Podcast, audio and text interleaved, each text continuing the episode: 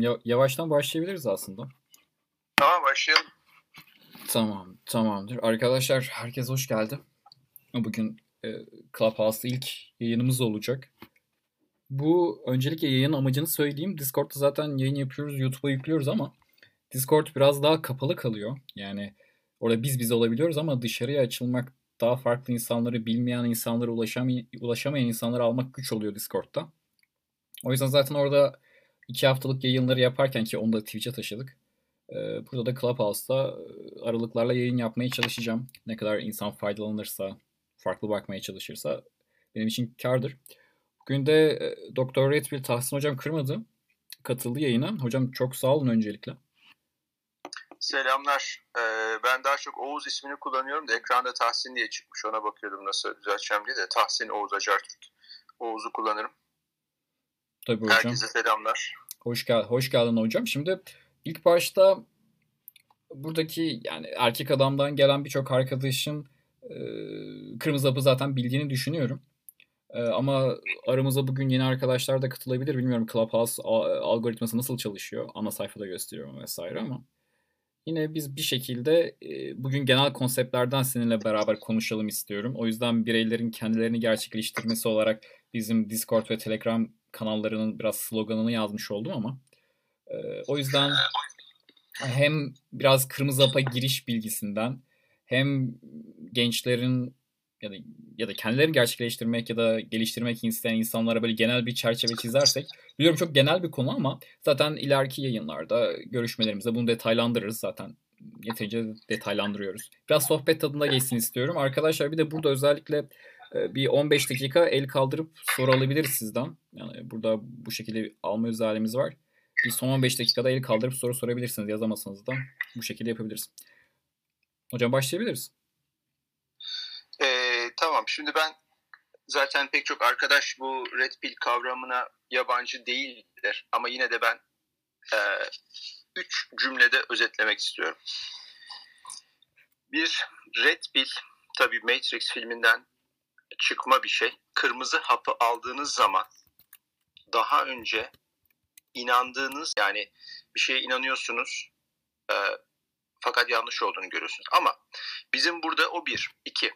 İkinci olarak bizim burada kullandığımız amacı aslında red pill nedir?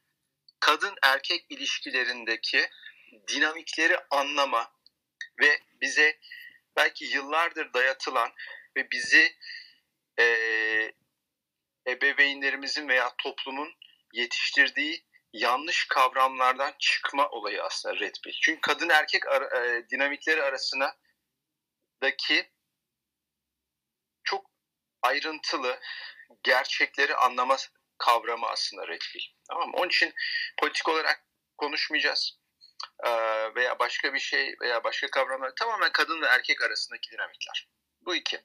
Üç olarak şu insanın kendini gerçekleştirmesi. Aslında bir erkeğin kendini gerçekleştirmesi. Yani red pill aldıktan sonra kadın erkek arasındaki dinamikleri anladıktan sonra aslında e, bunun bir sadece böyle kadınları anlayayım, kadın ayarlayayım, kadın bulayım değil. Aslında bir erkeğin kendisini toplumda gerçekleştirmesi işte o daha da üst düzeye geçme red pill.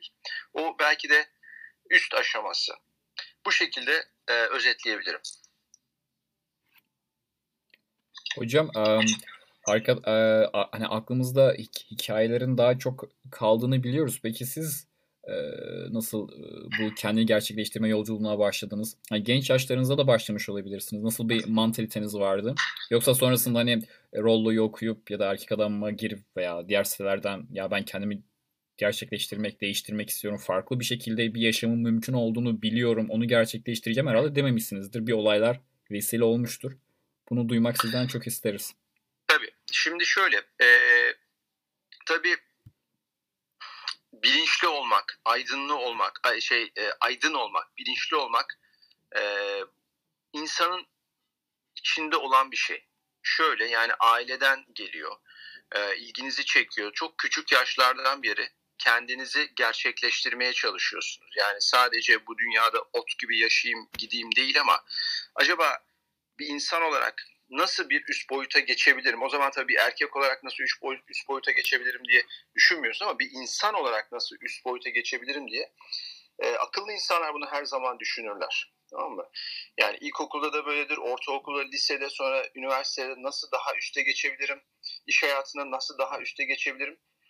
Ve ilgi alanlarınız gelişmeye başlar yavaş yavaş. Yani sadece mesleki ilgi alanlarınız değil, spor, felsefe, sanat, dünyayı anlama, başka kültürleri anlama.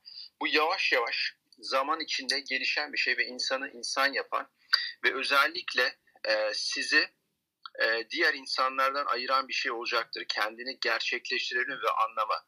Bu Maslow'un skalasında da en üst noktalardan bir tanesi. Yani sadece evet yedim, içtim, e, seviştim, bütün hayat bundan ibaret tarzında değil ama gerçekten kendini ve dünyayı anlayabilme, felsefesine ulaşabilme çok erken yaşlardan başlıyor. E, bu bende de vardı. E, tamamen kadın erkek ilişkilerinden bağımsız olarak gelişen bir şey ve özellikle erkeklerin içinde olması gereken bir şey. Çünkü e, erkeklerde şöyle bir şey vardır, kadınlarda olmayan toplumda burden of performance denilen erkeklerin her zaman performans göstermesi gerekir. İş hayatında e, maskülen olarak kendisini yaratması ve ilerlemesi gerekir. Kadında bu çok beklenmez. Fakat erkeğin bu yükü sırtında taşıması lazım. Şimdi tabii herkes ne yazık ki eşit yaratılmıyor. Ee, buna bir şöyle bir teori vardır. Blank slate diye. Yani tertemiz. Herkes sıfır aynı noktadan başlar hayata. Asla böyle bir şey yok. Herkes çok farklı sosyokültürel seviyelerden gelebilir ama ulaşmanız gereken nokta e, her zaman üst bir nokta olacaktır. Onun için çok dezavantajlı başlayabilirsiniz veya avantajla başlayabilirsiniz ama bir şekilde kendinizi yaratmanız gerekir. Şimdi benim hikayem de şöyle. Ee, ben doktor... Hocam e, tam girmeden bir araya bir soru sormak istiyorum ama hikayeye. Lütfen. Mesela e, şundan bahsettiniz. Hani her insan elbette eşit doğmuyor ya da eşit e, yarışı aynı yerlerden başlamıyor ama her insanın kendini gerçekleştirme arzusundan bahsettiniz. Peki hani çevremize baktığımızda aslında bunu o kadar da bazı insanları şiddetli görmüyoruz. Bazıları o kadar da kendini gerçekleştirmeye çalışmıyor. Sizce bu neyle alakalı? Bak şimdi bu çok önemli bir soru. Böyle. Şöyle e, eskiden daha fazla vardı bu. Eskiden daha fazla insanlar kendilerini gerçekleştirmek istiyorlardı. Benim jenerasyonumda mesela ben 49 yaşındayım. E, yani 80'li yıllarda liseye bitirdim. İşte 90'lı yıllarda üniversite falan. Eskiden daha fazla bir istek vardı. Şu anda toplumda iki şey oldu. Büyük bir umutsuzluk var insanlar arasında. İkincisi gelecek kaygısından sadece günü kurtarmaya çalışıyor insanlar. Onun için o kendimi gerçekleştireyim moduna ulaşamıyorlar bile. Yani sadece temel ihtiyaçlarını karşılamaya çalışıyor insanlar ne yazık ki. Alt bir e, kültürel seviyede kaldık. Kendini gerçekleştiren ilk önce şöyle düşün. Kendini gerçekleştiren insanlar ilk önce birey olarak ilerler ama toplumda ne kadar çok kendini gerçekleştirmeye çalışan insan varsa toplum kolektif olarak ilerler. Ve bunu yapmış e, bazı batı medeniyetleri ki özellikle bak mesela İskandinav ülkeleri böyle, Japonya böyle anlatabiliyor muyum? E, gelişmiş ülkelerde sadece bunlar ekonomik olarak güçlü değiller. Sadece kültürel olarak değil. Bireyin kendini e, bulmasını da destekleyen programlar var. Yani öyle eğitiyorlar insanları ve insanlar buna ulaşmaya çalışıyorlar. Böyle insan ancak topluma e, yaratıcı bir birey olarak geri dönebilir. Araştırma yapabilir ama tabii bunun için de böyle ekonomik sorunların olmaması lazım. Terör sorunun olmaması lazım. Her gün sıkıntıların olmaması lazım. E, şu anda azaldı bu. Ne yazık ki Türkiye'de Türk toplumunda böyle bir geriye gidiş var. Bir yıkım var. Bu bir. Bir de şöyle bir şey daha var. E, ben gene her zaman yani e, sosyal medyayı hem suçluyorum hem suçlamıyorum. Aslında sosyal medya suçlu değil ama insanın içindeki zaafları ortaya çıkaran bir araç gibi aslında. Çünkü insanın içinde o zaaf zaten var. Sosyal medya sadece bir araç oluyor onu çıkarmak için. Anlatabiliyor muyum? Yani alkol gibi. Alkol orada. İçmezsen bir şey olmaz. Ama içiyorsun. Sosyal medya da öyle. Şimdi sosyal medya ortama girdikten sonra insanların e, yoğun bir şekilde hedonistik yaşamlarını görüyor pek çok insan geziyorlar, tozuyorlar işte şöyle eğlendik, böyle eğlendik falan. Artık insanların çoğu, özellikle gençlerin çoğu bu yaşam tarzına kapılıyorlar ve aslında kendilerini gerçekleştirmeyi hem unutuyorlar hem de belli bir aşamaya gelebilmek için Yani kendilerini gerçekleştirmenin önemini anlayamıyorlar. Ee, günün sonunda şöyle bir şey var. Çalışmazsan hiçbir zaman hiçbir şey elde edemezsin. Ha çalışırsan bazen elde edemiyorsun ama çalışmazsan yüzde yüz elde edemeyeceksin. İnsanlar bunu unutuyorlar. Vazgeçiyorlar, umutsuzluk. Yani çok karmaşık bir şey aslında. Niye insanların kendini gerçekleştirmek e, isteğinden vazgeçtiklerini görmek. Ancak şimdi burada dinleyen insanlar bu toplantıyı kaç kişi dinliyorlar bilmiyorum da bayağı bir, bir kişi var işte. 100 kişi falan herhalde var. Ee, buraya girmek bile, bunu dinlemek bile aslında insanın içindeki o kendi rahatsızlığını gösteriyor. Yani diyorsun ki yani ben de rahatsızdım. Hepimiz rahatsızız şu an. Yani acaba bir insan olarak nasıl daha üste geçebilirim? Pazar akşamı 9.30'da bu girip bunu dinliyorsunuz. Yani bu bile bir adım aslında. Bir şey yapma isteği. Bir yerden başlama isteği. Bu güzel bir şey. Ee, anlatabildim mi? Hocam gay gayet iyi anladım. Ben de buna siz hikayenize geçmeden önce şey ekleyebilirim. Yani belki sosyal sosyal olarak belki diğer açılar statü olarak e, kendilerini alt konumda gören veya gerçekten de alt konumda olan insanların bir açıdan çok daha fazla başarma arzusu olabiliyor. Bu ben bunu gördüğüm zaman içsel motivasyondan da biraz kaynaklandığını düşünüyorum. Yani içsel olarak insanın hayal kurup o ya ben cidden böyle bir insan olmak istiyorum o enerjisiyle o yakıtıyla devam ettiği zaman da birçok şeyi gerçekleştireceğini düşünüyorum. Ee, bunu da ben ekleyebilirim buraya. Kesinlikle haklısın. E, şimdi o insanın içsel isteği kesinlikle e, sosyo, kültürel veya ekonomik bir şeyden gelmiyor. Tamam mı? Yani öyle insanlar gördüm. Çok yüksek sosyal, kültürel ve ekonomik seviyeye sahip ama hedonistik bir yaşam sürüp kesinlikle bir insan olarak e, kendini bir no- diğer noktaya geçirmeye çalışmıyorlar. Bunun yanı sıra çok e, dezavantajlı e, durumlardan gelip gerek sosyal, kültürel, ekonomik olarak kendine çok daha üst seviyelere taşımış ve hatta bunlar kendisinden sonra gelen jenerasyonları ailelerini çok yüksek seviyelere taşımış insanlar var. Onun için biraz insanda bitiyor bu olay. Dünyayı algılamada bitiyor. Yani o ayrım nasıl oluşuyor? Anne karnında mı oluşuyor? Sonra mı öğreniliyor falan? Onu onu bilmek zor yani nature mı nurture mı ama bir yerden e, bunun bilincinde olmak lazım yani. Bence mesela buraya giren insanların hepsi bunun bilincinde olan insanlar. Hocam bir de bunu bunu düşününce hani Aa işte ben bu şekilde doğdum, burada doğdum, bu koşullar altında doğdum ve benim hayatım bu şekilde geçecek yalanına da ya da bahanesine de sığınmanın anlamsız olduğu görülebilir aslında. Kesinlikle ve asla insanın kendini rahat hissetmemesi lazım. Yani şöyle tamam evet, kendinizi evet. E, sosyal, kültürel, ekonomik olarak rahata oturtuyorsunuz bir yer ama tamam bu bana yeter. E, ama o, olmaması lazım. Yani devamlı böyle bir rahatsızlık olması lazım. Bakın Elon Musk bu adam bile rahatsız. Adam çünkü ancak rahatsız insanlar bir ö, ö, sonraki aşamaya geçebilirler. Adam çok zengin, her şeyi var. Acaba bundan sonrasını nasıl yapabilirim diyor. Uyuyamıyor, düşünüyor. Acaba şu projeyi nasıl yapayım? E, ama bunun yanı sıra pek çok e, ultra zengin insan var. Geziyorlar, tosuyorlar. Yani onlara yetiyor ama insan olarak bu dünyaya gelmişiz.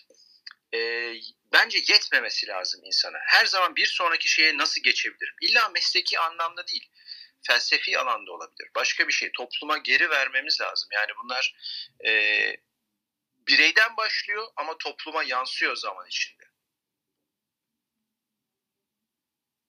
Katılıyorum hocam. Hocam başka ekleyeceğiniz yoksa hikayenizden devam edebiliriz süreci. Şimdi hikayemi bu e, kadın erkek ilişkileriyle ilgili olarak mı e, söyleyeyim. Nasıl yapalım? Ya tabii şeyden evet. başlayıp hani en genelde e, kendinizde yaşanan bireysel değişimden zaten orada da kadın erkeğe yansımış olacaktır. Ama ilk önce tabii. kendinizde olandan duysak çok daha güzel olabilir. Şimdi şöyle yani ben e, yani şöyle söyleyeyim. Mesela kendime baktığım zaman ve değerlendirdiğim zaman e, insanın tabii yaşamının aşamaları var. Ben her zaman e, süper iyi bir öğrenci olmadım. Fakat her zaman başarılı bir e, insan oldum. Yani nasıl diyeyim işte 60 ile 70 ile geçiyordum ama o hiçbir zaman hayat başarısı daha farklı bir şeydi. Yani daha sonra mesleğinizde çok ileri noktaya geliyorsunuz. Aldığınız notlar çok önemli olmayabilir. E, ama her zaman bir şekilde ileriye gitmeniz lazım. Şimdi üniversite, lise üniversite yıllarına baktığınız zaman böyle çalışan, eden yani e, kadın erkek ilişkilerinde çok aşırı böyle nasıl diyeyim çok hızlı olmayan bir insandım o zaman. Özellikle lisede ve üniversitede kız arkadaşlarım vardı. Bir tane uzun dönem ilişkim de oldu ama daha çok o zamanlardan yani 20'li yaşlardan e, kendime yatırım yaptım. Tabii o zaman şöyle de oluyor. İnsanın böyle bir durumda kendine yatırım yapması hem bilinçli oluyor hem de bilinçsizce oluyor. Şöyle bilinçsizce. E şöyle bilinçli. Yani diyorsun ki benim bunu yapmam lazım. İyi bir meslek sahibi olmam lazım. Kendimi geliştirmem lazım. Sadece meslekle bunu hep üstüne basarak söylüyorum. Sadece meslekle değil, kültürel açıdan ve dünyayı anlama açısından da, felsefi açıdan da kendimi nasıl daha iyi geliştirebilirim ben her zaman yaptım. Kadın erkek ilişkilerine baktığım zaman e, o zaman bu tabi alfa beta olayı o zamanlar yoktu bizde. E, o, o terimlerle alın anılmıyordu bunlar ama tabii ne vardı mesela ya popüler çocuklar vardı. Kızlar onlardan hoşlanırdı falan. Ben öyle çok popüler bir insan değildim. Yani e, inek de değildim ama popüler de değildim. Yani çalışırdım, ederdim. İşte ama işte böyle 90'lı yıllardan bahsediyorum. Yani kadın erkek ilişkileri birazcık daha böyle e, azdı o zaman. Böyle çıkmalar falan daha çok hızlı değildi. Bugünü bugünle falan karşılaştırdığınız zaman inanılmaz ayrı bir dünyaydı yani o zaman 90'lı yılların başları falan. E, o zaman böyle bir işte kıza gidersiniz, işte çıkar veya bir kızdan hoşlanırsınız, size iyi göstermesi falan. Peki diyelim iyi göstermedi. Ne yapıyorsunuz o zaman bir insan olarak da? Diyorsunuz ki ya diyorsunuz. O tam şey hayali kuruyorsunuz. Mavi hap hayali aslında bu. O zaman diyorsun ben kendime yatırım yapacağım. İşte ne bileyim iyi bir doktor olacağım, iyi bir meslek sahibi olacağım. Ondan sonra o zaman kızlar benim değerimi anlayıp bana gelecekler tarzında bir düşünceyle sekonder olarak da insan kendine yatırım yapıyor. Tamam mı? Bu mavi pilin e, şey mavi hapın başlangıç düşünce yapısıdır aslında. Tamam mı? Çünkü niye? E, bu, bu, bu tarz insanlardan çok var ve hala o zaman da vardı, şimdi de var. Ve gerçekten adam mesleğini sahip olduğu zaman belli bir yaştan sonra hakikaten ona bakmayan kızlar gerçekten adama geri geliyorlar. E, Rollo Tomasi'nin ki kitaplarını okudunuz mu bilmiyorum ama bununla ilgili bir chapter'ı vardır. Yani der ki böyle bir adam evet sonunda o ona bakmayan kızlar ona geliyor. Ama bu iyi bir şey mi kötü bir şey mi diye tartışmaya açar bunu. Belki de kötü bir şey. Çünkü kadın ancak ona adam bir yere geldiği zaman değer vermeye başlıyor ki ben de çok kötü bir şey. Ee, o dönemlerden sonra tabii yavaş yavaş e, kadın erkek ilişkilerini yine indirekt olarak tabii böyle çok kafada analiz etmeden gayri ihtiyari anlamaya başladım. Birazcık daha böyle parantez içinde kullanacağım. Kötü çocuk olmaya başladığın zaman kadınların daha fazla geldiğine gördüm. Yaşımın yaşım ilerledikçe ve e, gerek asistanlığımda gerekse meslek hayatımda ilerledikçe kadınların daha fazla bana ilgi gösterdiğini e, fark ettim ve e, çok çok ondan yani o, o, o üniversite lise üniversite yıllarında çıkamadığım kadınların sonra çok kadına çıktım ve hakikaten e, intikamını aldım diyebilirim o dönemin ama e, paternler görmeye başladım ilişkiler arasında ve bana gelen kadınlar arasında ve yaş grupları arasında paternler görmeye başladım. Ve yıllar önce bu Rolo'yla bile tanışmadan bile önce bazı kendi teorilerimi bile geliş diye böyle e, düşünüp ortaya koymuştum. Yani bak bu kadınlar şöyle yapıyor, bu yaş gruplarında şöyle oluyor, o yaş gruplarında böyle oluyor diye ve bu genelde Rolo'nun ikinci kitabında çok iyi açıklanmıştır. İkinci kitabı var bunun. Ee, Preventive Medicine diye bu kitabın adı İngilizcesi. Daha sonra 45 yaşında ben e, bu ma- şey kırmızı hapla tanıştım. Genelde kırmızı hapla tanışma ki Rollo Tomasi de bunu da bu şekilde söyler ve aynısı bana oldu. E, travma sonrası tanışıyorsunuz. Çok kötü bir ilişki yaşadım ben. 45 e, yaşında 4 senelik bir ilişkim oldu. Çok inişli çıkışlı. Büyük bir travma oldu benim için. Ve tabii o zaman şöyle bir şey oluyor. Yani benim yaşım o zaman 45 yaşındayım. Meslek sahibiyim. Ve bir ilişki beni mahvediyor, beni sarsıyor. Ve hayatımdan bir sürü kadın geçmiş. Bir anlam veremiyorsunuz. İnsanın kendine olan şeyi sarsılıyor, güveni sarsılıyor. Yani ben bu noktaya gelmişim, bu kadar bir kadın bunu bana nasıl yapabilir düşünmeye başlıyor insan. Ve ondan sonra tabii araştırıyorsunuz ve Allah'tan böyle bir şey var yani bu arkadaşlar siz çok şanslısınız çünkü bundan 10 sene 15 sene önce yoktu böyle bir şey. Ondan sonra araştıraraktan Google açıyorsun işte ne oldu ilişkiler nedir ne yapmak lazım filan. yavaş yavaş bu red pill kavramı çıkmaya başladı karşıma.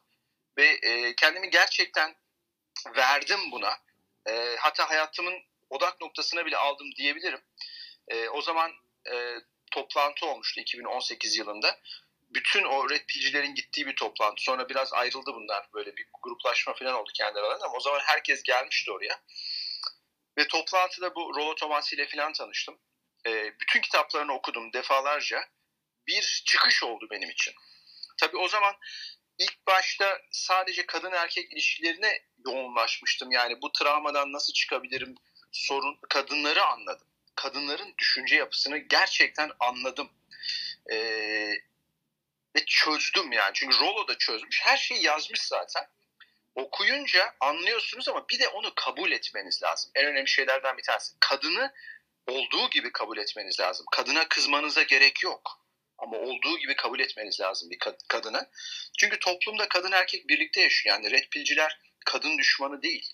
Ee, kadının erkeğe ihtiyacı var, erkeğin kadına ihtiyacı var bir şekilde. Yani bu toplumun e, başarılı bir şekilde ilerlemesi için ama yine de anlamanız lazım. Erkekler daha güçlü bir cinsiyet. Ve kadın için bile kadını on, onun adına bile anlamanız lazım. Bazen kadın bile kendini anlayamıyor. Kadınlar da kadınları anlayamıyorlar. Yani çok karmaşık bir düşünce yapılarına sahip. Ama e, bir o kadar da basit aslında anlaması. Daha sonra e, bu kadın erkek ilişkilerini çözdükten sonra birazcık kendime yöneldim. Yani e, maskülen olaraktan kendime yöneldim. Ve ben işte o zaman kendimi daha da bir insan olarak ve bir erkek olarak daha üst noktaya nasıl taşıyabilirime e, gerçekleştirmeye çalıştım. Ve hala o yol hiçbir zaman bitmez. Yani 80 yaşınıza gelseniz bile bit, bitmez ve zaten bitmemesi lazım. Benim hikayem bu. Ayrıntısı, pek çok ayrıntısı var. Çok girmiyorum. Soran olursa girerim. Hocam e, çok güzel bir hikayeydi. Yani bunu Discord kanalında da konuşmuştuk. İzleyen belki arkadaşlar vardır. Erkek Adam YouTube kanalına da yüklenmişti. Zaten ondan sonra hatırladığım kadarıyla birçok soru almıştınız. Sizi ondan sonra aramışlardı. Yani bu konudan bahsederken hocam sizi ararken genelde gördüğünüz pattern, şema neydi? Yani size en çok hangi konu hakkında aramışlardı? Neler sormuşlardı yani? Genel olarak bir dert olarak neyi görmüştünüz arkadaşlar arasında? Şimdi ee, pek çok mesaj geliyor. Bir de bunu şunu da söyleyeyim arkadaşlar. Çok mesaj geliyor. Hepsine cevap vermek istiyorum. Günde 2 veya 3 kişiyle konsültasyon yapıyorum. Yaklaşık olarak 20 dakika falan. Bazen hızlı gibi olabiliyor konsültasyonlar. Ama herkese ulaşmaya çalışıyorum. Sadece tek ricam şu. Instagram'ın üzerinden mesaj atıyorlar. Onu da yazayım. Ee, eğer eğer isminiz ve isim ve soy isimle yazıyorsanız ve Instagram'ınız yani en azından resminizi görüyorsam ve izleyicileriniz varsa cevap veririm. Ama gizli hesaptan yazıyorsanız gizli bir isim kullanıyorsanız sadece yazıyorsanız ona cevap vermiyorum. Çünkü yani sonuçta şöyle ben sizi insan olarak kabul ediyorum. Siz beni görüyorsunuz benim de sizi görmem lazım insan olarak eğer bir iletişime geçeceksek. Çünkü e, böyle laf olsun diye şeyler soranlar da var. E, aralarından seçerek alıyorum. Bilmem bunu anlatabildim herhalde. Şimdi genel olarak e, her yaş grubundan yazanlar var. E, daha genç arkadaşlar birazcık daha nasıl bir yol çizelim hayatta filan tarzında yazıyorlar. Kadın erkek ilişkilerini çok fazla yazmıyorlar. Benim gördüğüm e, 40 üzeri insanlardan çok yazanlar oldu. E, hatta telefonlarla konuştuk, e, konsültasyon yaptık yani. Blue Pill'den büyük hepsinde şöyle bir patern var. Yani ortak yani çok değişik hikayeler var ama ortak patern şu. Travma. Belli bir yaştan sonra ki bu arkadaşların çoğu hayatlarından çok kadın geçmiş. Ama yine de bir kadında yoğun bir travma yaşamışlar. Ondan sonra kırmızı hapla erkek adam sitesiyle ee, karşılaşmışlar. Travma ortak nokta. Ve ben hep şuna inanıyorum. Travma olmadan gerçekten red pill'i almak zor. Çünkü almak gereği duymazsınız yani tamam yani her şey yolundaysa niye alacaksınız? Hocam bir de Ortak... birçok birçok şeyde sanki yani birçok dönüm noktası travmayla oluyor gibi. Kesinlikle bir yıkım olmadan bir çıkış olmaz. Çünkü gerek duymaz insan. Mesela e, mesela Atatürk'ün kullandığı bir cümle vardır. Şerlerin en kötüsü ehvenişerdir der. Yani tam arada olmak dibi görmeniz lazım ki çıkışı e, çıkışı başlatabilmeniz lazım. Ama işte bir gün kötü, hadi bir gün iyi, hadi biraz daha iyi, biraz daha kötü filan çıkış aramayabilirsiniz. Orada böyle hafif böyle yavaş yavaş kanayarak hayatınızı devam ettirebilirsiniz. Ama evet, tam dibi en, gör... En kötüsü hocam aynen. Tam dibi gördüğünüz an işte o zaman çıkmak isteyeceksiniz. Ortak şey travma. Ama tabii çok değişik hikayeler var. Ee, ne yazık ki hikayelerin hepsinde şu nokta da var. Erkeklerde inanılmaz bir hayal kırıklığı, çok fazla one-itis durumu ki o one-itis'i açıklayabiliriz. Yani bir e, kadına yoğun bir şekilde saplantılı bir şekilde e, aşk ve sevgi bağı ama saplantılı biçimde yani patolojik saplantı bir şekilde ve kadının kadınların bunu manipüle etmesi ve çoğu hikayede de gerçekten kadınların hipergamik olması bunlar ortak noktalar. Yani e, ayrıntılar farklı ama temel patern aynı. Hocam e, hipergami One-itis derken mesela e, birkaç kavramdan bahsedebilirsiniz aklınıza gelenlerden. Tamam. Şimdi hipergamiden bahsedeyim. Çünkü Rollo'da hipergamiyi üç cümlesinden biri hipergamidir ve hatta kendisi bile şey der yani artık insanlar benim hipergami hipergami dememden bıktı filan der ama şakayla karışık ama hipergami çok önemli bir kavram. Tamam bak hipergami bir cümlede şöyle Clubhouse'da biraz e, sinkaflı şeyler konuşabilir miyiz? Bir sıkıntısı var mı? Yok yok hocam herhalde bir sıkıntı, sıkıntısı yoktur. Ay bilmiyorum yani şeyi ilk kez kullandığım için. Ee, şöyle yani kabaca. Hipergaminin özeti şudur. Orijinal özeti. Orijinali söylüyorum yani İngilizcesinde orijinali söylüyorum. Ee, işi böyle filtreden geçirmeden. Alfa siker, beta öder. Tamam mı? Kadınlar eskiden bu iki özelliği de aynı erkekte arıyorlardı. Tamam mı? Feminizm öncesi. Fakat artık bu iki özelliği artık aynı erkekte aramayı bile bıraktılar. Tamam mı? Yani hem e, cinsel olarak hem maskülen olarak güçlü bir erkek ve aynı anda o kadını koruyacak ve ona sağlayacak ve çocuklarına sağlayacak bir erkek. Tamam mı? Belki toplumda bu erkeklerin sayısı bile azaldı. Beta erkekler çok artmaya başladı. Çünkü feminizm sonrası bakın reklamlara bakın televizyondaki. Televizyondaki reklamlarda bile erkekleri betatize etmeye çalışan reklamlar. Erkekleri beta olarak erke, zannediyor ki erkekler beta oldukları zaman kadını elde edecekler. Tamam mı? Bu bir. Bir de aşırı alfa olan tipler var. Yani e, böyle kriminal e, seviyede alfa olan insanlar da var. Kadran iki tarafa da farklı yatıyor ve kadın ikisini de istiyor. Hayatının farklı zaman dilimlerinde ikisini istiyor. Ama aynı iki özelliği tek bir adamda ne yazık ki bulamıyor. Bulmayı bile bırakmış artık. Bu, aynı aramayı bırakmış. Tamam mı? Bu hipergami. Yani alfa siker, beta öder. Ve kanal kadınların genel stratejisi şudur. Ee, ve kadınlar bile birbirlerine bu stratejiyi yapmalarını önerirler. Hatta şöyle söyleyeyim. Sheryl Sandberg diye bir kadın var. Eskiden Facebook'un CEO'suydu bu kadın. Sheryl Sandberg. Tamam mı? Bu kadın bir kitabında kadınlara şunu önerir yazarak ve Rollo da bundan bahsediyor. Diyor ki siz diyor gençlik, gençlik yıllarında diyor kötü çocuklarla çıkın diyor. Sizi bırakacak çocuklarla, sizi üzecek, ağlatacak çocuklarla çıkın diyor. Bunları yapın, içinizden atın bunu diyor. Güzel bir şey bu diyor. Ama diyor evleneceğiniz zaman evine sadık olan, e, iyi çocuklarla evlenin diyor. Uzun dönemde diyor o çocuklar daha iyi olacak sizin için diyor. Açık açık söylüyor bunu. Tamam mı? Kadınların stratejisini söylüyor. Bu bence çok kötü bir şey. Yani toplumun %90'ı zaten beta. Betalar bir şekilde kullanılmış oluyor. Ya bu, bu çok tabii derin şeyler de var. Çünkü yıllarca 20'li yaşlarında pek çok erkekle çıkmış, alfalarla çıkmış kadın evlenme yaşına geldiği zaman e, bir erkekle pair bonding denilen içsel çiftleşme, çift kurma işini gerçekleştiremiyor kafasında. Ve bir kadın ne kadar çok erkekle birlikte olursa boşanma riski de o kadar artıyor istatistiksel olarak. Anlatabiliyor muyum?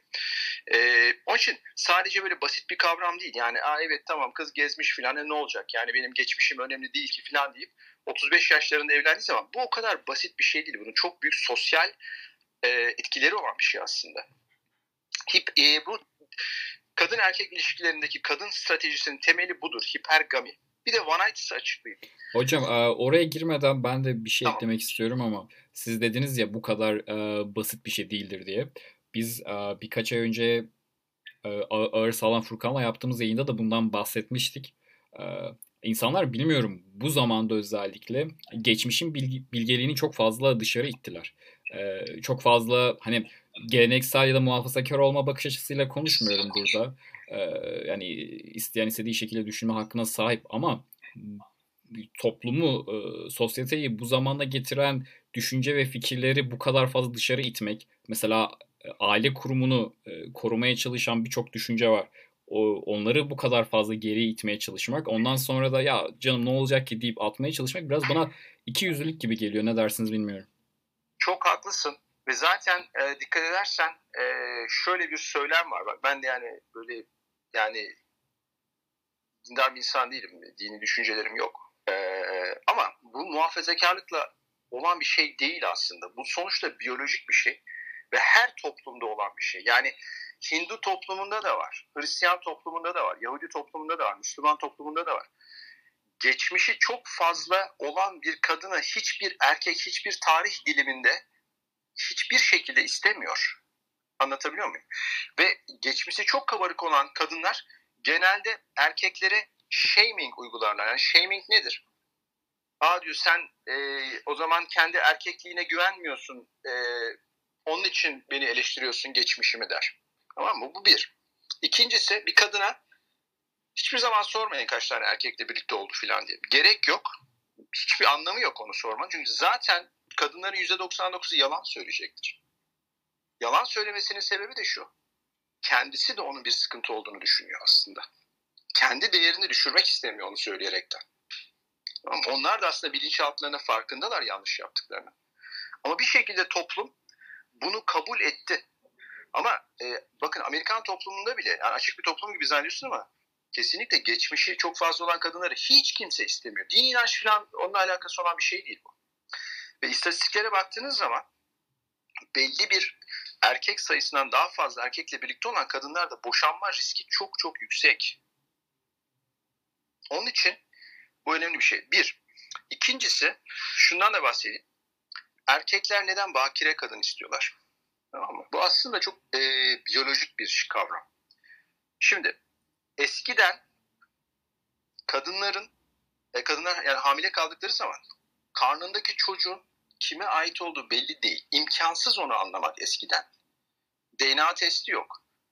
Ne zaman hamile kaldığını bile anlayamıyorsun. Onun için erkek karn, o birlikte olduğu kadının karnındaki çocuğun kendisine ait olma olmasını istiyor. Böyle bir hakkı var. Niye? Çünkü diyor ki ben diyor bu kadın için ve bu çocuk için ölmeye hazırım diyor. Ama o çocuğun benim genetiğimden olması lazım diyor. Bu şartı koşuyor adam. Çünkü bütün dünyadaki bütün canlıların amacı üremek. Üremek demek kendi DNA'nı aktarıyorsun diğer jenerasyona. Başkasının DNA'sına bakmıyorsun sen. Amacın o zaten. Ve tarih boyunca hayvanlarda da öyle. Sadece güçlü hayvanlar ve kıskanç hayvanlar üremiş. Yani bir aslan, altı tane dişi aslanı var. Onları korumasa o dişi aslanlar başka aslanlarla çiftleşse kendi genleri değil, başkasının genleri aktaracak. Onun için o aslan savaşıyor. Kıskançlık buradan kaynaklanan bir şey.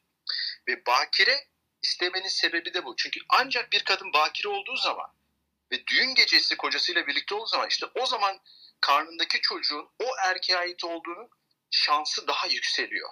Ama bir kadın düşün. 35 tane 40 tane adamla birlikte olmuş. Onun için normal bir şey o kadın için. Birisiyle evlendiği zaman başkasından hamile kalması umurunda olmayabilir. Bütün olay aslında çok biyolojik bir şey. Tabii feminizm sonrası bunu çok sulandar, sulan yani böyle şey konusu değil. Böyle yok namus falan o tarz şeyler değil bu. Hocam bu çok... e, buraya e, sözün arasına girdim ama tam da bugün akş, akşamüstü e, rast geldiğim bir küçük bir hikayeden bahsetmek istiyorum ama e, bir konuştuğum bir abiyle muhabbet ediyorduk. Evli değil ve e, lise yıllarında bir kızla birlikte olmuş mezuniyet e, gecesinde. E, ve ondan sonra bu kız hani birisiyle bir e, söz falan vermiş. Bu hani senle evleniriz falan diye lisenin son zamanlarında. Ama adam da diyor ki abi de Hani ben onların hiç evleneceğini düşünmüyordum diyor.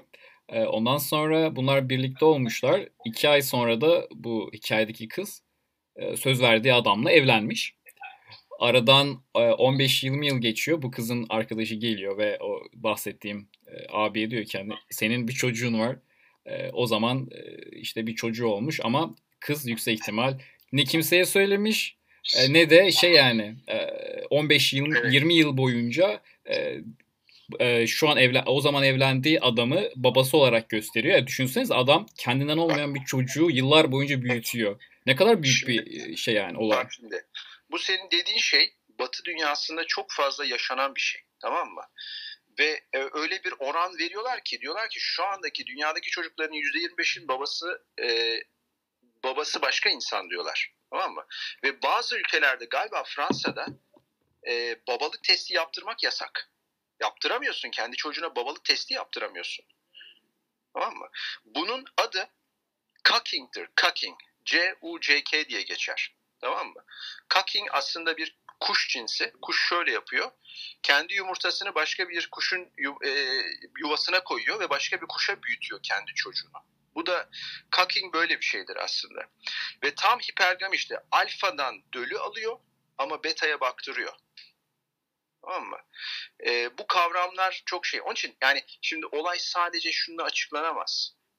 E, bu namus kavramıyla işte yok namus cinayeti bilmem ne bunlar tabii böyle çok patolojik şeyler olmaması lazım böyle şeyler ama gerçekten insanın e, biyolojisinde bütün bu kıskançlığın aslında yatan şey tamamen bu. Nereden geldik bu konuya? Çünkü şöyle nereden geldik? Bu red pill aslında bütün konular birbirine bağlı olan şeyler. Birini diğerinden ayıramıyorsun. Şimdi bir konuya girince hemen başka bir şeyin altından çıkmak zorunda kalıyoruz. Şimdi bir de Vanaitis açıklayayım ben size. Tamam mı? Duyuyor musunuz? Ha, duyuyoruz hocam evet. Dinliyoruz. Şimdi Vanaitis Rollo'nun dört tane kitabı var. Ee, bu birinci kitabın birinci chapter'ı. O kadar önemli bir şey bu. Adam ilk onunla giriyor olaya. Vanaitis bir erkeğin, kadınlarda olan bir şey değil bu. Erkeklerde olan bir şey. Ee, bir erkeğin bir kadına patolojik olarak saplantılı bir şekilde bağlanması ve sadece dünyada onun için o kadın varmış tarzında düşünerekten hareket etmesi. Tamam mı? Ve ilk cümlesi şöyledir. One-itis is paralysis der. Yani one-itis felçtir der. Bir insanı felç eden bir şey haline gelir one-itis. Tamam Bunu ben de yaşadım. Ee, ve o, o hissi ben de duydum. Tamam mı? Tek bir kadına karşı yaşamadım. Eskiden başka kadınlar da olmuştu ama bu en son yani o Red Pill'i bulduğum ilişkimde o one-itis'ı bir süre boyunca yaşadım. Tamam mı? Ee, beni arayan insanlar da bu one-itis olayını çok sık görüyorum. Ve bence bizim gibi biraz doğu toplumlarında erkeğin böyle şu şu şu şu görevleri olur erkek adamın filan gibi yetiştirilen toplumlarda one-itis birazcık daha fazla. Bir. İkincisi kadının tabii her kadında böyle manipülatif e, özellikler var ama kadının birazcık daha e, manipülasyona yönelik olduğu durumlarda ve toplumlarda ki bence doğu toplumları birazcık daha fazla bunlarda. E, Vanaitis de fazla. Bizim erkeklerimiz böyle inanılmaz blue pill, böyle takıntılı bir şekilde kadına böyle aşık oluyorlar, seviyorlar böyle onun etrafında dolaşıyorlar. Ama Vanaitis en sonunda erkeği bitiren ve ilişkiyi bitiren bir şeydir.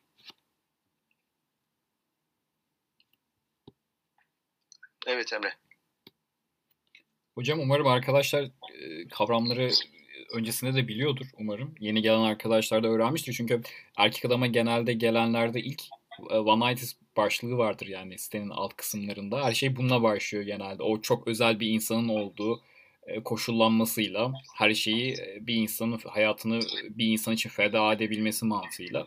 Ne kadar bir çarpıtılmış bir düşünce olsa da e, maalesef öğrenilmediği için ki yani her şey bir skill settir sonuçta öğrenilmesi gerekiyordur. Ama bilinmediği için maalesef bu gerçekleşmiyor. Hocam şimdi ben e, bu hikayeden ve anlatımınızdan sonra biraz topu yine bireye çevirmek istiyorum. Ee, bir pandemi süreci yaşıyoruz. Ya umarım biter, bitmez. Bu tartışılır tabii ama bu süreç içerisinde ve sonrasında Ya sizce bireyler kendilerine dönüp nasıl planlar kurmalı hayata yönelik? kendilerine nasıl bir yol çizmeliler? Tabii herkesin hayatı tamamıyla farklı ama en azından bir genel hatları sizin bakış açınıza duymak güzel olabilir. Şimdi şöyle 21. yüzyılda daha başındayız gerçi ama 21. yüzyılı değiştiren ikinci büyük olay pandemi. Birincisi uçakların kulelere çarpması oldu 20. yüzyılın sonunda. Ee, şey işte 20. yüzyılın başında uçakların kulelere çarpması oldu. Dünya çok farklı bir şekilde değişti. Bu pandemi sürecinden sonra yine çok farklı bir şekilde değişti ve daha da değişecek. Tabii pandeminin getirdiği yoğun ekonomik sorunlar ortaya çıkacak. E, sosyal sorunlar ortaya çıkacak ama bir de bireyin sosyal toplumdan uzaklaş, uzaklaşacağı sorunlar ortaya çıkacak. Yani artık birebir insan ilişkileri, birebir insan karşılaşmaları çok çok çok azaldı ve azalacak. Bak bu konuşmayı bile gerçi tabii teknolojinin verdiği bize e, özelliklerle herkes farklı bir şehirden katılıyor Türkiye'nin e, büyük ihtimalle ve evinden katılıyor pazar akşamı ama normalde böyle şeyleri oturup insanlar 10 kişi 15 kişi böyle bir araya gelip toplantılarda falan konuşurlardı. Artık insanlar bir araya gelemiyor. Yani ben mesela ekrana baktığım zaman insanların resmini görüyorum veya sadece baş harflerini görüyorum. İnsanı göremiyorsunuz. Göz teması yok, fiziksel teması yok. Çok birey olarak insanlar artık soyutlanmaya başladı. Tamam mı? Şimdi ben şöyle düşünüyorum. Acaba bunu gerçekten böyle mi yapmak istedi birileri diye de bazen düşünmüyor değilim. Yani bir şekilde bireyi diğer bireylerden uzaklaştırmaya e, mı çalışıyorlar acaba diye bazen düşünüyorum yani böyle bir komplo teorisi falan tarzında da çok aşırı komplo teorilerine de inanmam. Neyse. Şimdi ikinci soru ikinci şöyle bir sorun olacak. Özellikle genç arkadaşlar için. Şimdi ben öyle bir zamandan geldim ki benim zamanımda internet olmayan bir zaman vardı. Ben büyürken televizyon bir kanalda hatta siyah beyaz olduğunu hatırlıyorum. Tamam mı? Şimdi tabii internet var, Zoom var, şu var, Instagram var, sosyal medya var. Tamam mı? Hem insanlar bir araya geliyor sosyal medya üzerinden hem de uzaklaşıyorlar. Çok büyük bir aslında şizofreni gibi yani bu. Hem bir sürü milyonlarca milyarlarca insana aynı anda ulaşabiliyorsun ama hiçbirine dokunamıyorsun, göremiyorsun. Bir temas yok, bir, e, bir yan yana oturamıyorsun. Yani iki farklı tuhaf şeyi bir arada yaşıyorsun. Gençler bundan çok etkilenecekler. Ben dünyanın böyle olmadığı bir zaman dilimini biliyorum. Ama bundan sonra özellikle üniversite üniversiteye giden insanlar aynı sınıfta oturamayacaklar.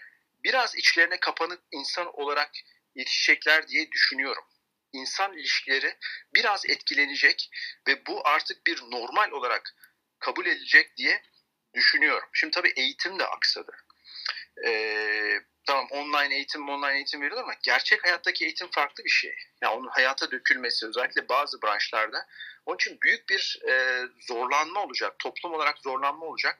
Ve biraz içine kapanık insanlar ortaya çıkacak. Tamam mı? Şimdi ben buraya gelip de bizi dinleyen insanlara söylüyorum. Bakın genel olarak hayatta dezavantajlı olarak ne görüyorsanız aslında belki o bir avantajdır. Tamam mı? Ne diyorum ben size? Milyonlarca insan, milyarlarca insan belki sosyopat olarak yetişecek. İnsan ilişkisi olmayan. Ama siz buraya dinleyen insanlar, siz bunu bir avantaj olarak kullanabilirsiniz. Siz kendinizi değiştirebilirsiniz. Bunu diğer kişilerden, tabii hayat bir yarış. Öyle değil mi? İnsanlarla yarışıyorsunuz. Siz kendinizi daha üste çekebilirsiniz. Bunu bir avantaj olarak kullanabilirsiniz. Belki kendinize daha fazla zaman geçireceksiniz. Okula gitmiyorsunuz. Otobüse binip şuradan metroya binip gitmek zorunda değilsiniz. Daha fazla zaman kazanıyorsunuz. O zamanı kendinize aktarın bir şekilde. Gidip evde bilgisayar oyunu oynamayın. Başka bir şey yapın. Spor yapın. Evinizde spor yapın. Yani bir şekilde kitap okuyun.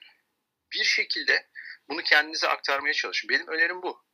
Arkadaşlar ama çok şey değişecek ve değişen şey değişen e, olay bir norm olarak kabul edilecek artık.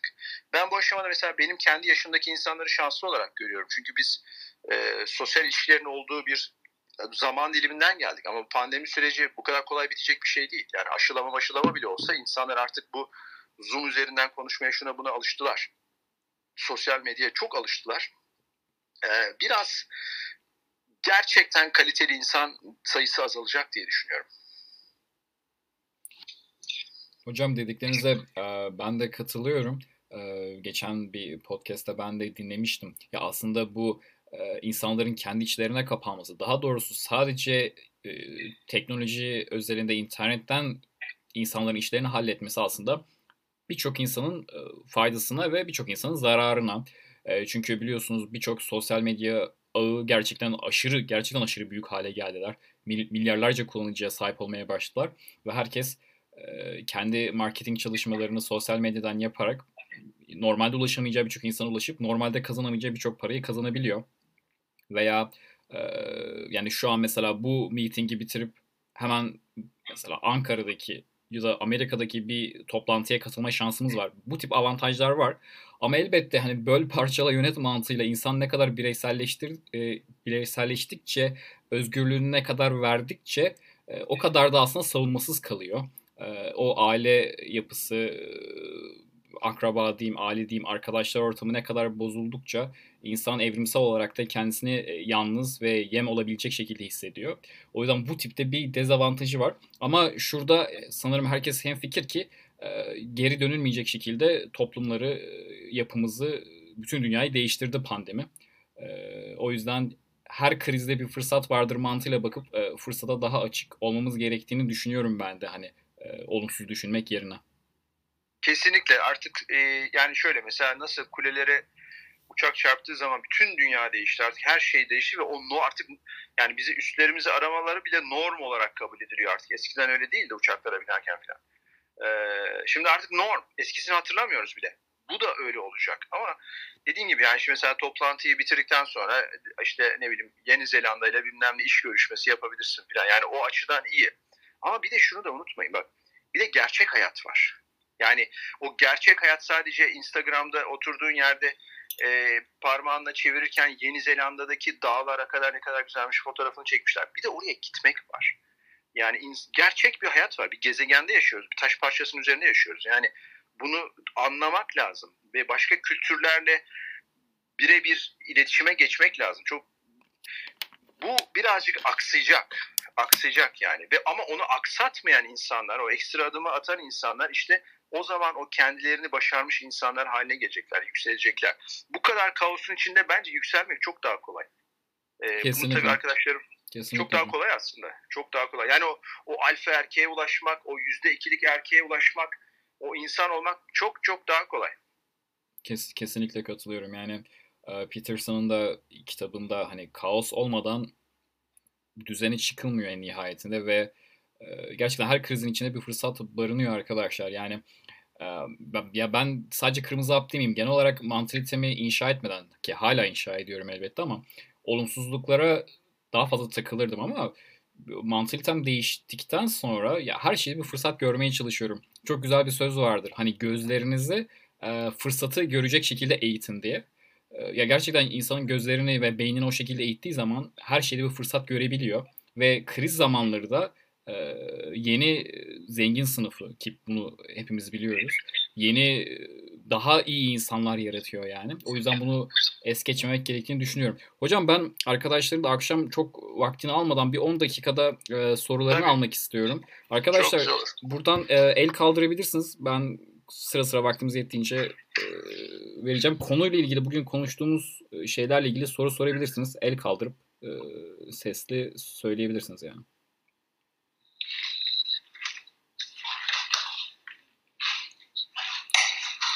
Huzey, Huzeyfe Bey e, isimli arkadaşımıza ben mikrofonunu açıyorum. Sorarsın tamam. hocam sen.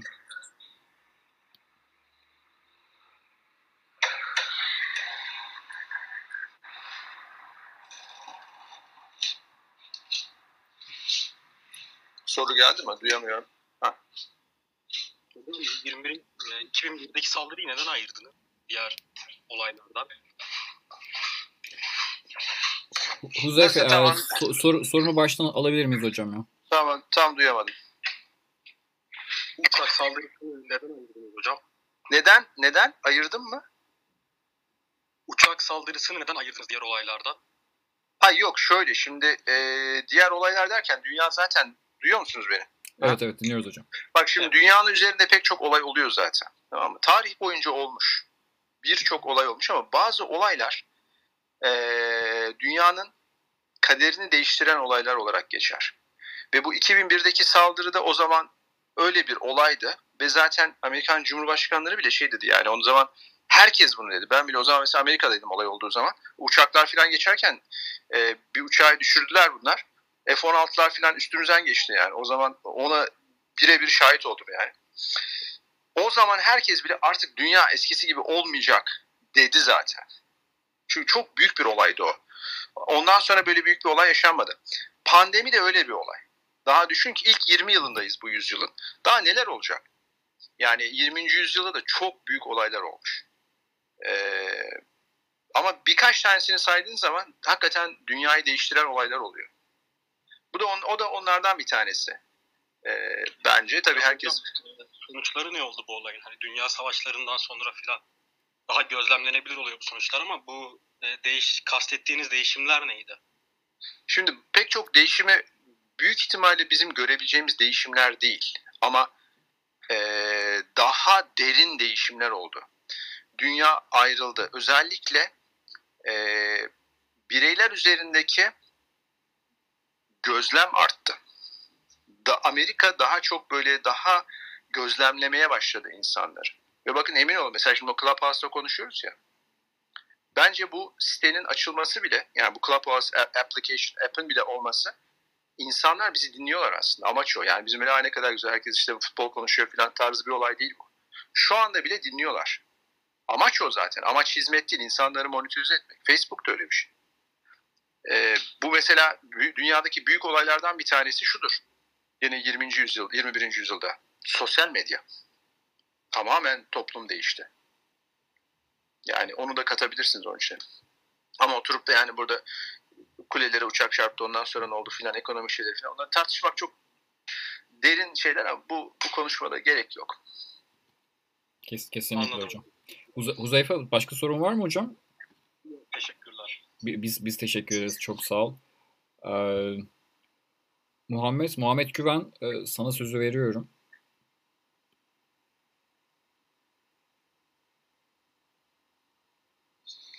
Merhabalar. Sesim geliyor mu?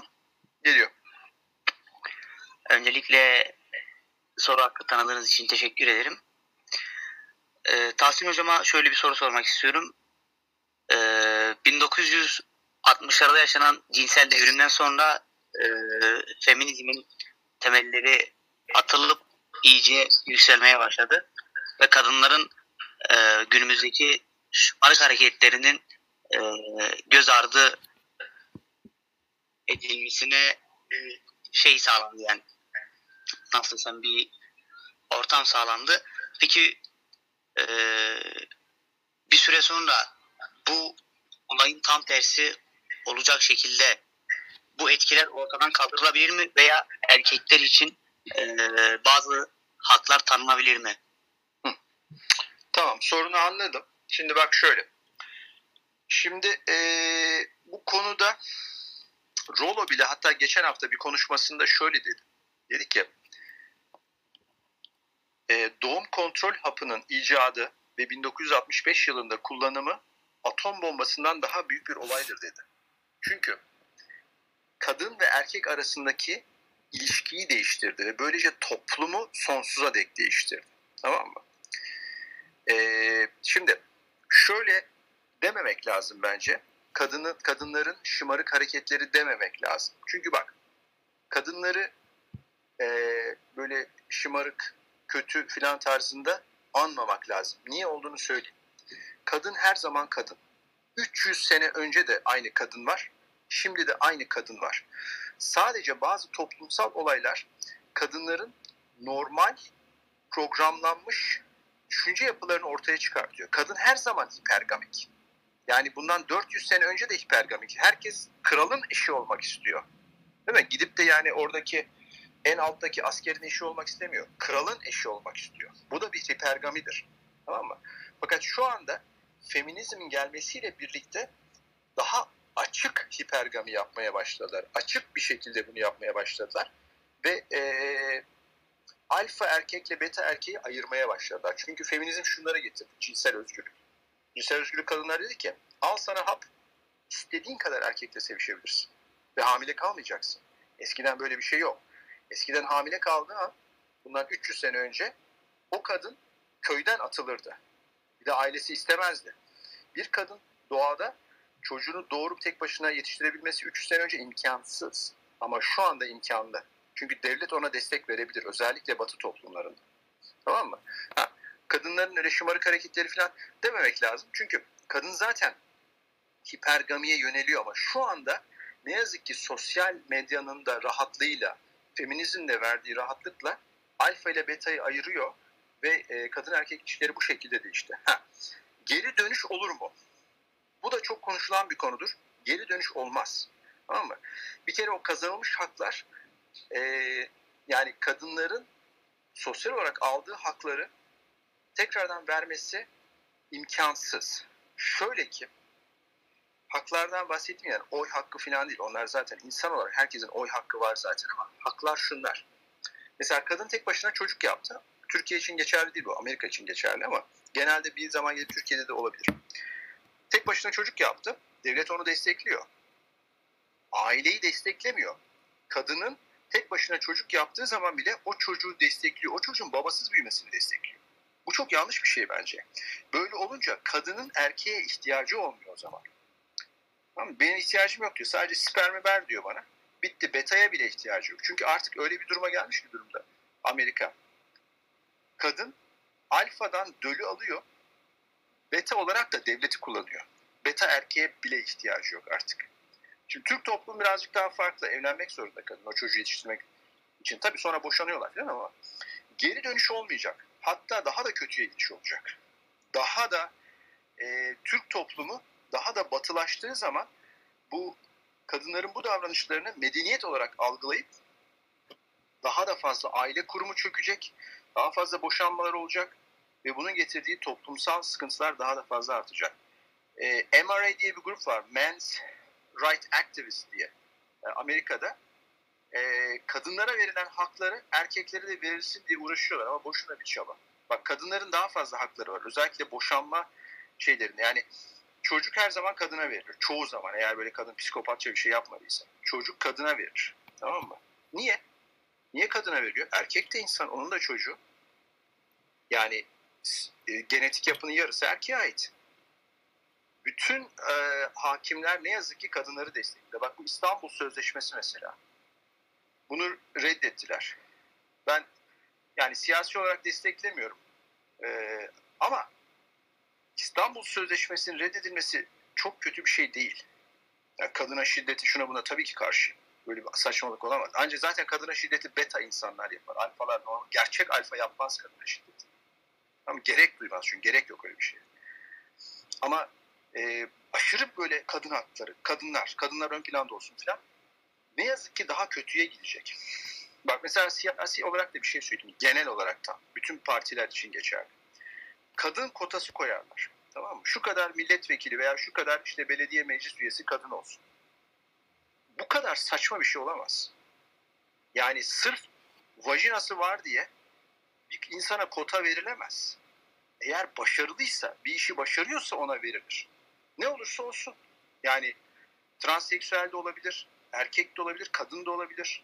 Önemli değil. Başarıyorsa o işi yapacaksa kota verir yani o, o işe girebilmesi lazım. Mesela ben cerrah. Bir örnek vereyim sana. Hastaneye cerrah aldılar tamam mı? Diyor kadın kotasından cerrah aldık. E peki iki tane çok süper cerrah var. E onlar erkek ama işte kotaya şey yapama giremedi. E kim yapacak senin ameliyatını? E bu yapacak ama e, çok başarılı değil ama ama kadın kotasından aldık. Onun için insanları kadın erkek diye ayırmak çok yanlış. Asıl ayrımcılık işte o. Başarıya göre ayırmak lazım. Bu da e, ama bunlar bunların geri dönüşü olmayan şeyler bunlar. Çünkü inanılmaz derecede sulandırdılar bu işleri. Kes, kesinlikle hocam. Yani, yani eskiden daha ataerkil bir toplum ya yani tam tersine dönmeye başlıyor. Yani bir ayn aynalama çalışması gibi. Ee, Muhammed çok sağ ol. Ben e, süre geçmeden ba Bartogan'dan da soruyu alacağım ve öyle bitireceğiz arkadaşlar son soru olarak. Teşekkür ederim. Biz teşekkür ederiz olsun.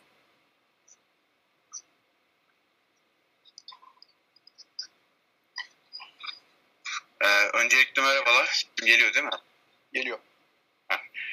Hocam tabii ki bunda söyle gerçekten farkındalık kazandıran bir anlayış ama kadın erkek ilişkilerine bu kadar eğilmek, kadınları bu kadar analiz etmeye çabalamak, işte detaylara bu kadar inmek bir açıdan da işi biraz zorlaştırmaz mı? Yani mesela kadınları gözümüzde farklı bir açıdan büyütmemize de sebebiyet vermez? Nasıl mesela? Yani çok fazla derin düşünmemize, detay inmemize, belki harekete geçmemizi biraz gerektirmez mi diye düşünüyorum. Belki detaylarda boğulmak. Yani şöyle söyleyeyim o zaman şöyle daha mı iyi? Mesela e, örnek olarak söylüyorum bir koyun var mezbahaya giriyor. Mutlu bir şekilde giriyor mezbahaya.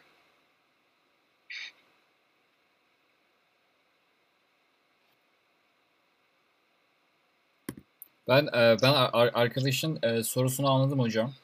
Şey olarak e, yani çok fazla bir işin içerisinde boğulmanın o işi yani analiz paraliz olayından bahsediyor ama ben şuna Oğuz hocamdan önce şunu da eklemek isterim aslında Bartol'dan. mantıklı mantıklı dediğin ama bilmemenin maliyeti çok daha fazla yüksek. bir şey bilmediğin zaman orada ne gibi fırsat olduğunu bilmiyorsun. Orada neler yapacağını bilmiyorsun. Mesela bir kadınla tanıştın onun davranışlarını anlamlandıramadığın zaman ki kadın doğuştan bir kadın olduğu için senin davranışlarını zaten anlamlandırıyor. Ama sen e, öğrenmediğin için sana atıyorum çoğu insana direkt sana olarak söylemiyorum ama birçok insana e, babası ya da aile kurumu veya akraba kurumu, çevre kurumu öğretmediği için ya şu kadına şöyle davranmalısın gerçek bir şekliyle. Erkekler gerçekten sudan çıkmış balık gibi etrafta geziyor ve night oluyor bir gün ve intihar boyutuna kadar gidiyor. Aslında ben e, hani bu yayın biterken şunu da ekleyeyim. Erkek adam da benim hani aktif rol almayı e, almak için uğraşmam, bunları düzenlemem aslında benim şu motivasyondan geliyor. Burada bir, bir cümle bile size bize katılanlara aktarabilirsek ileride evlendikleri zaman, evlendiğiniz zaman, e, aile kurduğunuz zaman çocuğunuzu bir tık daha iyi yetiştirebilirsiniz. Bir tık değil gerçekten iyi bir çocuk yetiştirebilirsiniz kendinizi intihardan koruyabilirsiniz. Milyonlarca insan biliyorsunuz intihar ediyor. Bunun e, duygusal sebepleri de çok fazla. Hani hayattan sıkılmak gibi nedenleri geçtim. E, sevgilisinden ayrılıp intihar eden birçok insan var. Yani gerçekten burada aslında konuştuğumuz konular insan hayatını gerçek anlamda kurtaran ama maalesef belki feminist propaganda ile çok fazla da e, gün yüzünde olmayan, arka planlarda kalmış konular. Evet bak şimdi mesela şöyle bir şey söyleyeyim. Bu Richard Cooper vardır. Ee, gene bu benim çok sevdiğim red pill'cilerden bir tanesi. Kitabı da var bu adamın. O beni de çok etkilemişti. Tanıyorum da kendisini. Amerika'da tanışmıştım onunla. Bu e, bunun programı vardır. Before the Train Wreck'ti yani tren kazasından önce diye bir programı var. Erkekleri uyandırmaya çalışıyor ve e, şöyle der. Şu kelimeyi kullanır. Red pill'i almamış erkekler sleep walking through life der. Yani nasıl? Uyur gezer şeklinde gidiyorsunuz olayın içine der. Uyur gezer. Yani aslında bir şekilde ayakta uyuma gibi Red Pill almadığınız zaman. Zaten Red Pill'i almanın amacı o. Bak, ee, oluruna bırakmak iyi bir şey değil. Tamam mı? Bir şeyi oluruna bırakmak iyi bir strateji değil. Özellikle maskülen bir erkek olarak sizin yapmanız lazım. Zaten Red Pill bu. Acı bir hap. Red Pill'i aldığın an o inandığın, yanlış inandığın gerçekten çıkıyorsun ve gerçeği görüyorsun. Gerçeği görmek istemiyor musun? Onu kendine sormalısın. Ha, gerçeği görünce canın yanacak onu ben sana baştan söyleyeyim. Yani acı bir haptır Red Pill ama aldıktan sonra gerçekten içselleştirdikten sonra o zaman e, çok rahatlayacaksın. Karşı cinsi anlayacaksın. Hem kendin için iyi olacak ve emin ol ilişkilerin de karşı cins için de iyi olacak. Kesinlikle. kesinlikle. Yani Öncelikle cevaplar için teşekkürler. Yani yanlış anlaşılmak da istem. Ben zaten başta da söylemiştim. Yok yok. Gay- gayet gayet güzel bir soruydu bence. Farkındalık kazandıran bir anlayış. Gerçekten özellikle bilme anlama ihtiyacı açısından da çok iyi. Ama herkes de acaba aynı etki bırakabilirim. Mesela pratik hayatta veya harekete geçme konusunda bu kadar detaya inmek biraz da işte harekette geri plana bırakabilirim diye bir soru sormuştum ama o aslında e, her her şeyde evet. her şeyde de oluyor aslında. Yani e, yani mesela bak bakkala gideceğim diye hani şu caddeden evet. geçip şu trafik ışığını geçtikten sonra arkadaşımı arayayım ve şöyle gideyim ve bakkala sağ ayağımla adımımı atayım, sol ayağımla çıkayım böyle klasik düşüncelere falan kapıldığımız zaman bile ya insanlar e, pa- paralize olmuş şekilde olabiliyor. Bu her öğretide, her düşüncede, her e, durumda böyle ama e, yani kırmızı hapı bilmemenin e, kırmızı hap ya da bu gerçekten eskilerin geçmişin bilgiliğini bilmemenin kadınlar ilişkiler hakkında da birey hakkında da ya maliyeti çok fazla büyük e, diyebilirim. E, ya e, şeyi kapatmadan e, Cafer sorun bir dakikalık abi onu da alalım da çok geç oldu çünkü. Başka soru almayacağız arkadaşlar onu söyleyeyim. Bartokan çok sağ ol bu arada. Ben teşekkür ederim. Ca- Cafer dinliyoruz şu an. Hocam e, sizce e, Red Pill'i 30'lu yaşlarından sonra keşfetmiş biri hani evlenmek e, evlenmeyi düşünürse e, kaç yaşlarında evlenmek daha mantıklı bir seçim olur? Senin yaşın kaç şu anda? Ben şu an 34'üm hocam. Tamam. Şimdi şöyle bak. Hangi yaşta eee, şu yaşta evlenmek uygundur diye bir şey söyleyemem. Çünkü herkes için farklı olacaktır. Tamam mı? Evet. Eee, ben evlenmeyi düşünmeyen bir insanım. Evliliğin getirdiği çok büyük sıkıntılar var. Eee, yani yasal olarak da sıkıntılar var. Eee, bireysel olarak da sıkıntılar var. Onun için düşünmüyorum. Ancak genelde ama evliliğe karşı bir insan değilim ben. Tamam mı? Sonuçta toplumun özellikle Türk toplumunun idame ettirebilmesi için evlilik şart. Yani aile kuracaksınız, iyi bir birey yetiştireceksiniz, çocuğunuz olacak falan. Bunlar şart yani. Gidip de böyle oturup Norveç'te yaşamıyoruz yani. Böyle hadi çocuğumuz olsun falan. Ondan sonra herkes kendi kafasına göre baksın. En iyi çocuk aslında anne ve babanın aynı evde olduğu ve o şekilde yetiştirilen çocuk. Tamam mı? Bu toplum için önemli olan bir şey. Onun için evliliğe karşı değilim. Ancak e, ne yazık ki kanunlar erkekten yana değil. Yani e, çok kendi çok bir kere kendinin senin çok iyi hazır olman lazım. Bir maskülen bir erkek olarak e, ayakları yere basan hem yani maskülen derken şu şartlar e, olacaktır. Bir bir kere red pill'i kadın erkek dinamiklerini çok iyi anlamış olacaksın ve ilişki olayına çok iyi hazır olman lazım. Tamam mı? Bir, ilişkinin yönetiminin senin elinde olması lazım. İki, kendini eee finansal olaraktan toplumda bir birey olaraktan tam hazırlamış olman lazım. Tamam mı? Bunları yaptıktan sonra evlenebilirsin. Ve özellikle bir erkek için hayatından pek çok kadın geçmiş olması lazım. Bu seni çok daha rahatlatır ve kafanı da rahatlatır. Tamam mı? Bak şöyle de söyleyeyim. Ben eee, bir erkekte çok eşliliğe karşı değilim. Ama evlilikte aldatmaya karşıyım. Tamam mı? O imzayı attığın an aldatamazsın karını. Ona sadık olmak zorundasın. Tamam mı? Ama diyorsan ki ben çok eşli bir insanım. Pek çok o şekilde bir hayat sürmek istiyorum. Böyle maskülen bir insanım. O zaman evlenme. Tamam mı? Yani ne karşı tarafa haksızlık yapıyorsun ne kendine haksızlık yapıyorsun. Anlatabildim mi? Yani böyle bir denge olması lazım. Onun için e, hayatından eğer kadınlar geçerse o konuda da kafa olarak rahatlamış olacaksın. E, ve zaten kadınlar daha çok tecrübeli erkekleri seçeceklerdir. Bir de kadınla erkek arasındaki yaş farkı bence önemli. E, en az, en az 10 yaş fark olması lazım. En az diyorum bak. Bak ben plastik cerrahım. Hı. Estetik cerrahım. Kadın ve erkek yaşlanması aynı hızda değil. Sen kendi yaşında bir insanla evlendiğin zaman 50 yaşında sen hala çok böyle yakışıklı maskülen bir adam olacaksın ama karın 50 yaşında olacak. Çok zor bir şey bu. O zaman başka insanlara bakma eğiliminde olabilirsin. O zaman işte ilişkin eee, iyi bir noktaya gitmeyebilir. Anlatabiliyor muyum? Bak evlilikte ben aldatmaya karşıyım. Tamam mı? Onun için eee, ona göre yani illa şu yaş falan değil ama yani 40'a doğru daha iyi olabilir diye düşünüyorum. Anladım hocam. Yani yeterli e, de- deneyim ve hani hayatta gördüklerimizden Tabii. Bir de, sayesinde hani, bir de şu bir de şu var. Pardon sözünü kesiyorum bak. Bir de şunu da söyleyeyim. Önemli. Çok kadınla çıktığın zaman kadınları anlarsın ve o zaman kendine daha iyi bir eş seçme şansın daha iyi olur. Tamam mı?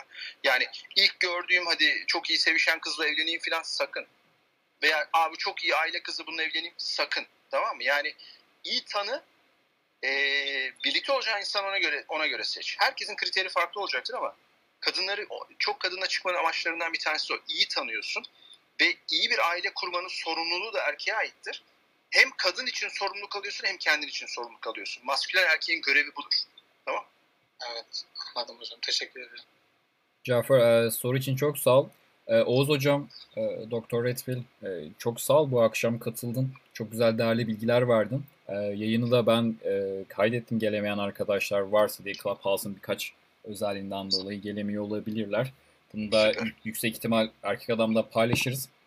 Arkadaşlara da çok teşekkür ediyorum. Arkadaşlar pazar akşamı bizi dinlediniz. Yani kendiniz için bunu yaptınız elbette. Umarım hayatınızda bir şeyler değişir. Ee, Oğuz hocamı kendi profiline girip takip edebilirsiniz. Instagram hocam e, sesli de söyleyebilirsiniz. Nerelerden takip ederler Ben sizi? zaten Instagram hesabımı Clubhouse'a yazdım. Tamam. Ee, oradan girebilirsiniz. Doktor yani dr.oğuz acartürk.